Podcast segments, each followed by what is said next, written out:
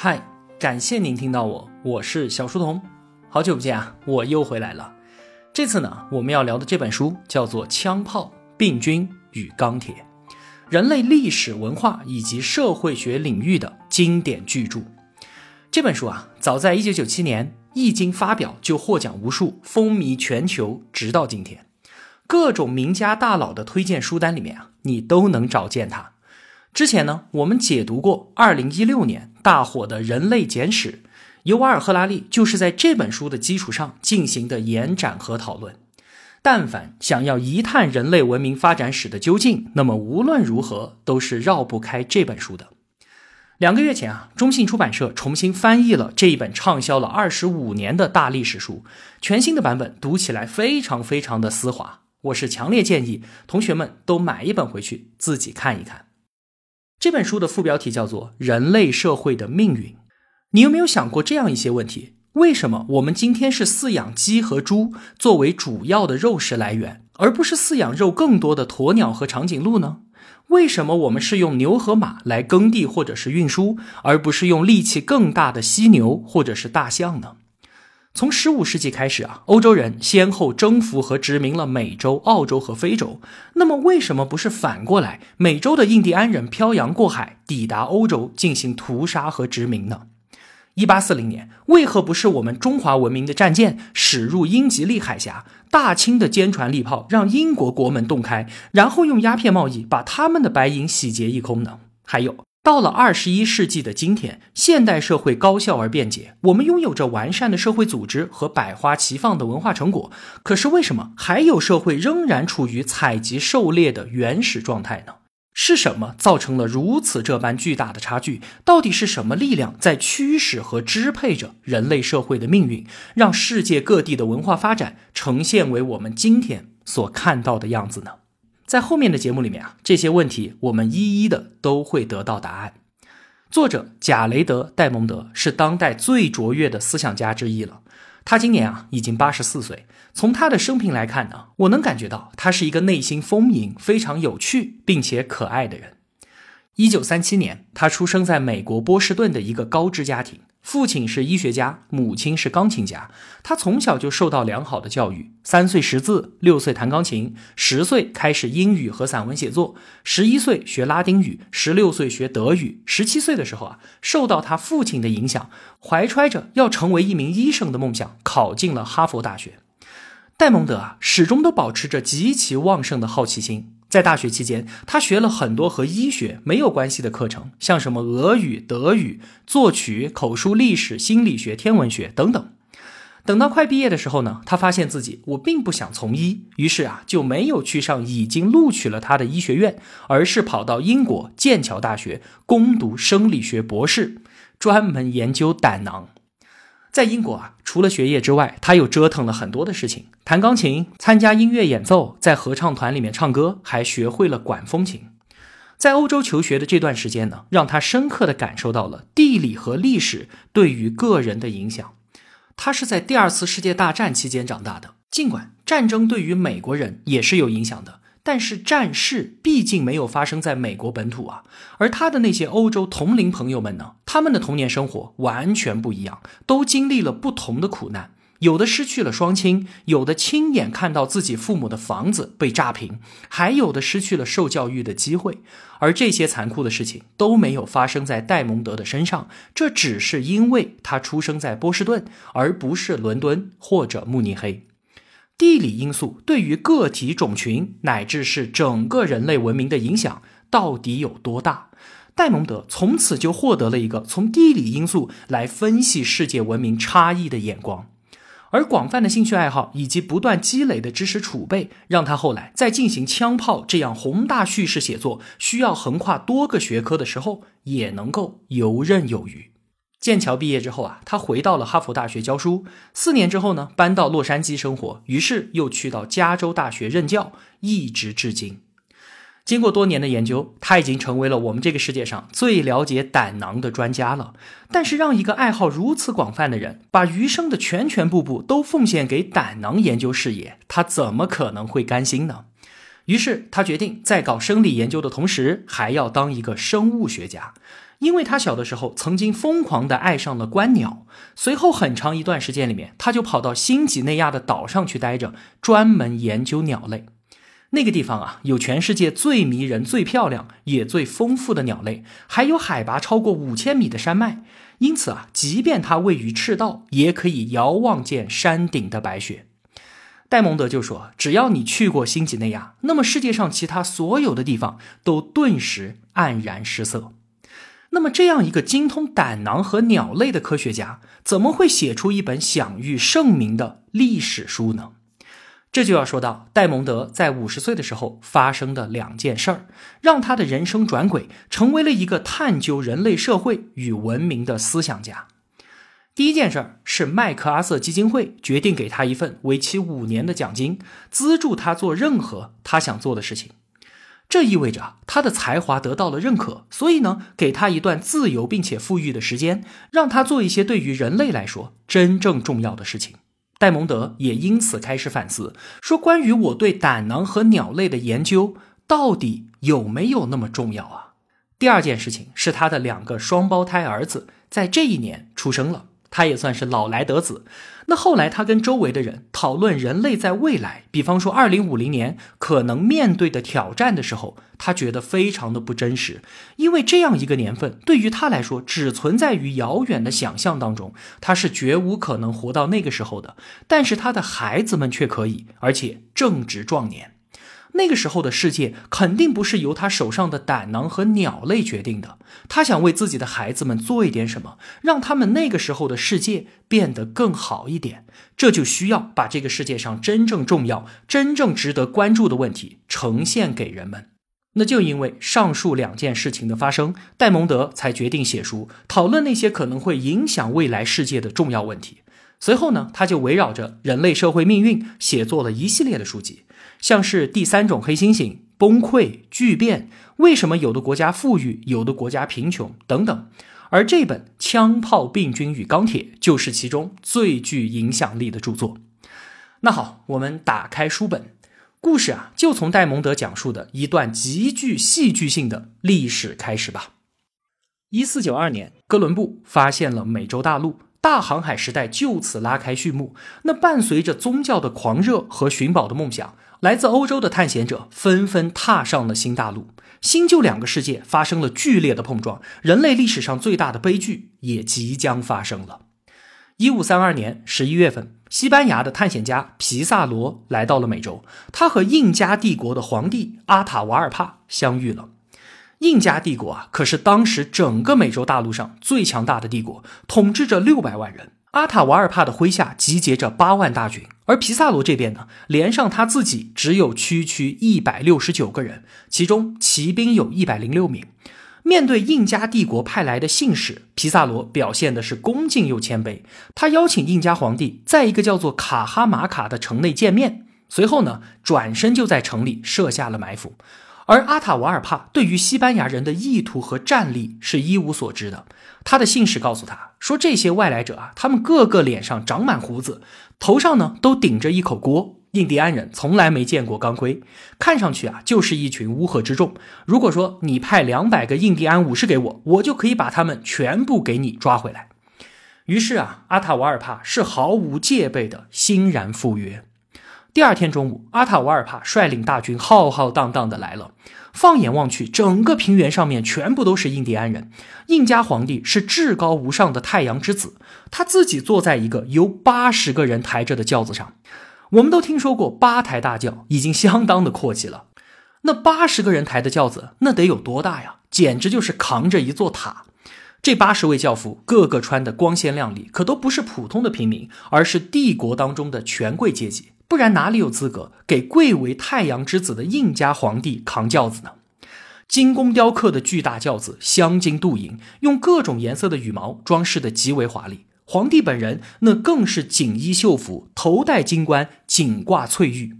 在前面有两千个人专门清扫路面，让轿子通过。身后呢，浩浩荡荡的跟着两排印第安武士，高歌嘹亮。同学们可以想想看啊，这个场面是有多大的排场？埋伏在暗处的西班牙士兵们看到这个阵仗啊，都吓傻了，很多人自己尿裤子了都不知道。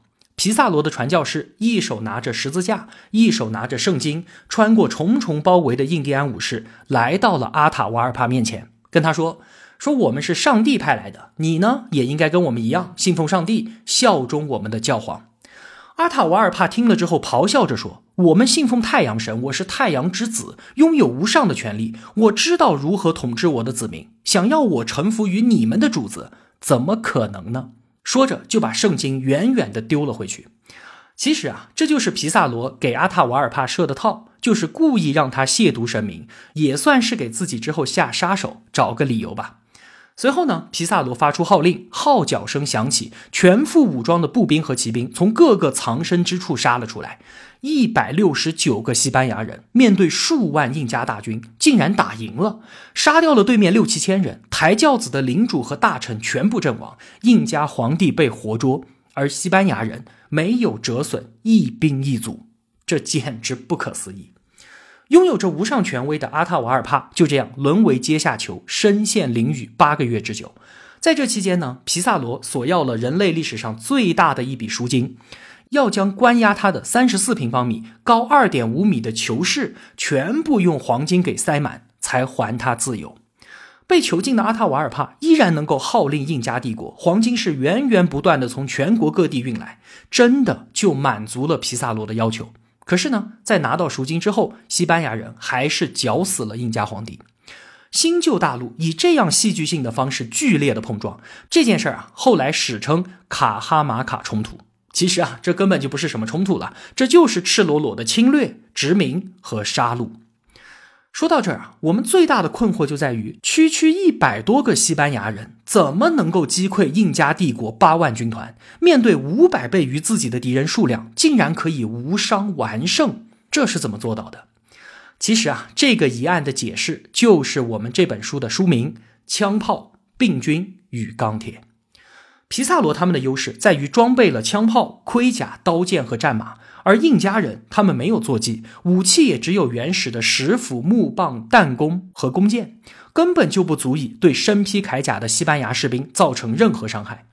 西班牙人身披铠甲，手持火器和兵器，再加上胯下的战马，这些东西啊，印加人从来就没有见识过。他们还以为是天神下凡，这起到了巨大的震慑作用，竟然没有人敢拿着弓箭对准西班牙人射击，几乎就是放弃了抵抗。大部分印加武士更是吓得拔腿就跑。那城外的大军看到人们推倒城墙，尖叫着飞奔出来，也是跟着四散而逃。方圆十五英里的谷地里面啊，全部都是忙着逃命的印加人，跑得慢的甚至被踩踏而死，而西班牙人骑着战马在后面追击屠杀。阿塔瓦尔帕身边的贵族大臣们表现出了绝对的忠诚，誓死守护，以血肉之躯抵挡西班牙人的钢刀。结果呢，被尽数杀光。《枪炮》这本书封面上的图画就是描绘着印加皇帝被生擒的这一幕。所以啊，这根本就不是一次面对面的战争，而是西班牙对印加人单方面的屠杀。在经历了卡哈马卡的惨败，印加人见识过了火器和马匹，后来呢也发动起了大规模的抵抗。这个时候啊，是人人视死如归。可是呢，武力上的巨大悬殊让他们的抵抗最终归于徒劳。当时啊，西班牙人手上拿的是火绳枪，装弹和射击都是非常麻烦的，一分多钟才能开一枪，还不一定能够打得到。所以呢，真正有杀伤力的还是钢铁铸造的甲胄和冷兵器。而战马在辽阔的战场上是具有绝对的优势的，骑兵天生就是步兵的克星。徒步的印第安武士面对冲锋而来的骑兵束手无策，他们后来是在狭小的道路上伏击，才能占到些许的便宜。在阿塔瓦尔帕死后，皮萨罗前往印加帝国的首都的路上，又经历了四场类似的战役，而每一次都能够以几十骑兵的兵力击溃成千上万的印第安人。我们看到啊，拥有战马和钢铁的西班牙人要对付手无寸铁的印加人，简直轻而易举。因此，他们能够以寡击众，所向披靡，也就合情合理了。但是啊，一开始我打不过你们，我没话说。你们军事实力确实厉害，但是钢铁战马和火枪又不是造原子弹，印第安人也可以学习掌握啊。更何况美洲拥有几千万平方公里的土地，上面生活着数千万的印第安人。我用空间换时间，一边打一边学习你们的军事技术，也不至于让欧洲人屠杀殆尽，最终殖民了整个美洲大陆吧？确实，印第安人在了解了钢铁和战马的威力之后，他们的社会啊也发生了变革。所以，我们现在一讲到印第安人，联想到的形象就是头上装饰着羽毛，手上挥舞着来福枪，骑着马在草原上面驰骋。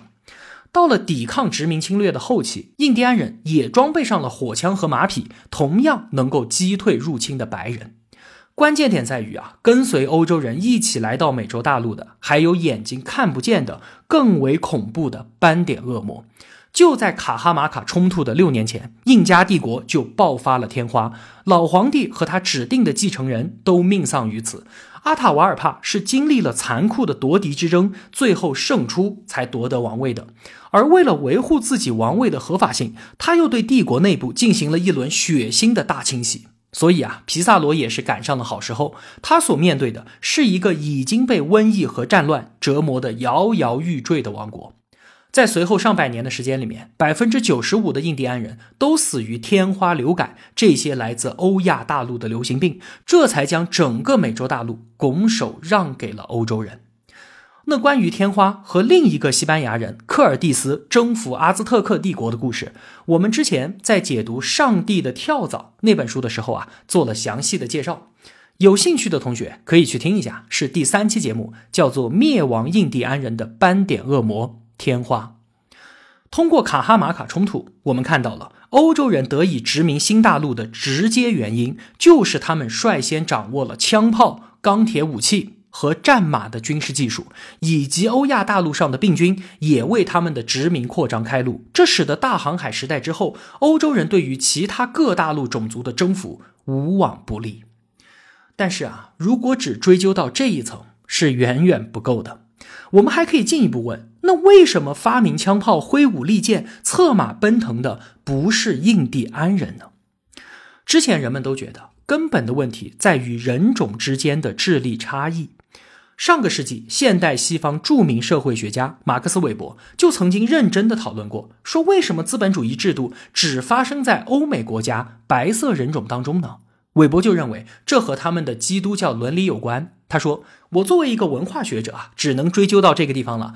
更深层次的问题，这就涉及到人种智力上的差别。因此呢，不同的人种才缔造出了不同的文明形态。后面的这些事儿啊，只能交给人类生物学家去深入研究了。其实啊，很长的一段时间里面，人种间的智力差异造成了文化发展程度的不同，这就是一种共识啊。也有相关的论证，比方说。”你看啊，白种人去到澳大利亚殖民，只用了短短不到一百年的时间，就建立起了一个民主国家，使用金属工具，有中央集权的政治制度，文化、工业、农业是一应俱全。而澳大利亚的土著呢，在这里生活了长达四万年，一直都处于采集狩猎的原始状态，这一前一后就形成了实验对照组啊。唯一的变量不就是居住在相同环境里面不同的人种吗？戴蒙德对于这样种族主义的解释表示相当愤慨。他说：“啊，这简直就是胡说八道！白人之所以能够在澳洲建立现代社会制度，是因为他们直接将欧亚大陆发展成熟的经验带了过去。如果说白人就是澳洲的原住民，在当地的自然物候和文化交流条件之下，也未必能够自然生发出比澳洲土著更高效的文明形态。”而且啊，根本就没有证据能够证明各种族间存在智力上的差异。西方人在他们自己搞出的智力测验当中评分占优，那是因为智力测验就是衡量文化和学习能力的。在现代社会当中成长起来的白人，当然就更占优势。戴蒙德和保持着采集狩猎生活方式的新几内亚人打了三十三年的交道。他就发现，相比于欧美人来说，新几内亚人反而要更加的聪明、机警，对于周遭的人事物呢，也表现出了更大的兴趣。去到一个陌生环境，他们建立星象地图，掌握四周动静，判断进退趋势，这些能够反映大脑能力的任务啊，他们远比西方人要做得好得多。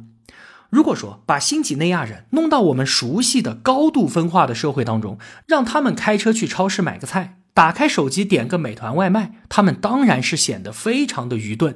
但是如果我们这些五谷不分的城里人跟着他们去到丛林里面呢，判断方向、寻找水源、识别哪些东西可以吃，哪些是有毒的，这对于他们来说易如反掌。我们在他们眼里不也就跟大傻子一样吗？在戴蒙德看来啊，新几内亚人明显要比欧美人聪明。为什么？他说了两点。一呢是几千年来，欧美人生活在稠密社会当中，政府、警察、司法系统一应俱全，最大的死亡挑战就是传染病，像什么谋杀、战争都是非常态的。那么这样长时间筛选出来的，就是那些对疾病抵抗能力更强的人，仅此而已。而新几内亚的社会呢？他们人口稀疏，传染病没有大规模播散的基础，主要的死亡挑战来自于谋杀、部落间的战争、意外和食物短缺。很明显，聪明的人更有机会在这样的环境当中生存下来。所以啊，针对智力的天择压力，在新几内亚社会当中更为凸显，而西方社会中天择鉴别的是抗病的能力。意思就是说，你不需要有多聪明，一样能够活下来。那么，经过长时间的淘汰，不就是新几内亚人更加的聪明吗？再有第二点，现代白人的孩子花了太多的时间在不需要动脑筋的那些娱乐上，像什么电视、收音机啊，而新几内亚的孩子呢，不受文明之害。只要他们不睡觉，就会主动的做和人说话或者是玩耍这一类有志于心智发展的事情。所以戴蒙德就讲啊，无论是从遗传角度来说，还是从成长环境的角度来讲，都是新几内亚人更加的聪明。其实呢，在我们之前的节目当中就探讨过这个问题了。现代研究表明啊，黑白黄三大亚种人的老祖先都是十几万年前从东非走出来的智人。留在非洲的呢，因为太阳照射强烈，为了阻挡紫外线，所以皮下需要分布大量的黑色素。而去到高纬度、高寒的欧洲，那个地方光照量低，黑皮肤就没有办法在光照作用之下转化出足够的维生素 D，因此得佝偻病，大量死亡。同时啊，那个地方空气寒冷而干燥，对于肺部的支气管会造成持续的损害，进而引发肺源性心脏病，也是大规模的死灭。所以在这两个重要的因素驱使之下，只有小部分发生了基因突变，皮肤变白，能够转化出足够的维生素 D，以及鼻子变高，能够暖化和湿润空气的孩子才能够存活下来。所以呢，迁徙到欧洲的智人就变成了白皮肤、高鼻梁，而我们黄种人呢，介于二者之间。但是啊，短短的几万年时间，只能够积累表皮上的些许改变。如果要发生智力层面的明显变化，需要基因突变积累数百万年以上才有可能实现。而我们智人到现在也不过最多二十万年，所以呢，全球的人类智力根本不可能存在巨大的差异。那么，如果不是智力因素使然，究竟是什么决定了全球各地文明发展程度的不同？西方人能够率先掌握病菌、枪炮与钢铁的终极原因，到底是什么呢？我们下期节目再继续讨论。